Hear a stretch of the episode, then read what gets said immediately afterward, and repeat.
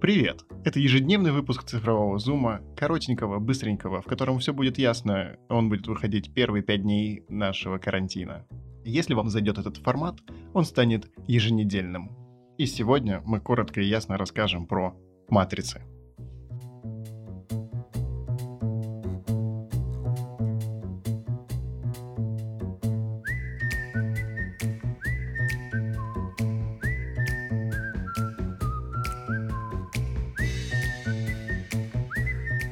Более 3 миллионов колбочек и 100 миллионов палочек в органах зрения человека непрерывно фиксируют картину окружающего мира и отправляют эту информацию в мозг. Аналогичным способом из миллионов точек формируется изображение в наших фото-видеокамерах. А, матрица состоит из светочувствительных ячеек, а, где каждая ячейка является одним пикселем получаемого изображения. Если вдастся в технические дебри вот эти вот особенности, которые, скорее всего, вам вообще не интересны, а, в данный момент во всех потребительских решениях от смартфонов до профессиональных кинокамер используются КМОП, они же CMOS-сенсоры. Технология, появившаяся еще в 60-х и получившая развитие лишь к середине 90-х, не без участия лабораторий НАСА, полностью вытеснила с рынка менее чувствительные к свету ПЗС, они же CCD-сенсоры. А физически во время съемки происходят очень сложные процессы, где свет сначала проходит через микролинзы, которые установлены над каждым субпикселем матрицы, где дальше с помощью фильтра Байера идет фильтрация цвета, о котором мы говорили как-то раз в выпуске про вычислительную фотографию. После этого фотоны попадают на детектор фотодиода и выбивают электроны, которые и создают разность потенциалов. И именно в этот момент в данном процессе заключается преобразование аналогового света в цифровой сигнал. Цифровой сигнал проходит через усилитель, потому что он очень слабый, обрабатывается процессором и выводится на экран вашего устройства, чтобы вы могли лицезреть красивые цветочки, которые растут у вашего подъезда. Если вы смогли понять то, о чем я сейчас говорил, то уже, наверное, догадались, догадались, что вот эти самые ячейки матрицы, которые воспринимают свет, имеют конкретный размер, и чем он больше, тем больше света может зафиксировать матрица. И именно поэтому не так важно количество мегапикселей, как их физический размер. И именно поэтому маленькие матрицы смартфонов не могут снимать в условиях недостаточной освещенности. А матрицы больших черных камер с легкостью выдают вам неплохой результат в тех же самых условиях.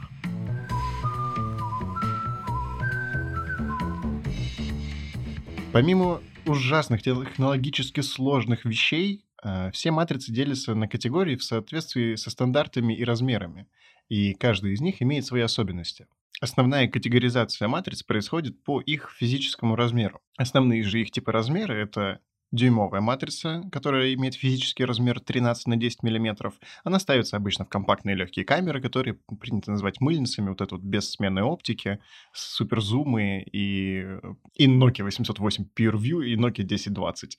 Дальше ну, по увеличению размера идет э, формат микро 4 третьих. Это матрицы размером 18 на 13 мм, э, и это не только размер, но еще и байонет к этой же матрице, который был разработан совместно Olympus и Panasonic и используется в этих камерах и по сей день, и только в этих камерах. Есть исключения в виде того, что, например, а, камера Xiaomi UI, которая беззеркально использует матрицу микро 4 третьих, но у нее байонет Canon, потому что он достаточно открытый и изучен людьми. Дальше, все так же по увеличению размера, у нас идет матрица, которая называется APS-C, имеет э, размер примерно 24 на 16 миллиметров, эти матрицы используются в ваших любимых Canon и Nikon начального уровня, с которых вы или начали фотографировать, а, возможно, уже и закинули на полочку. А, и за единицу за стандарт профессиональной фотографии, который подходит для любых задач, у нас есть полный кадр, который, он же full frame, имея матрицу 36 на 24 мегапикселя, и вот как раз-таки он принят за...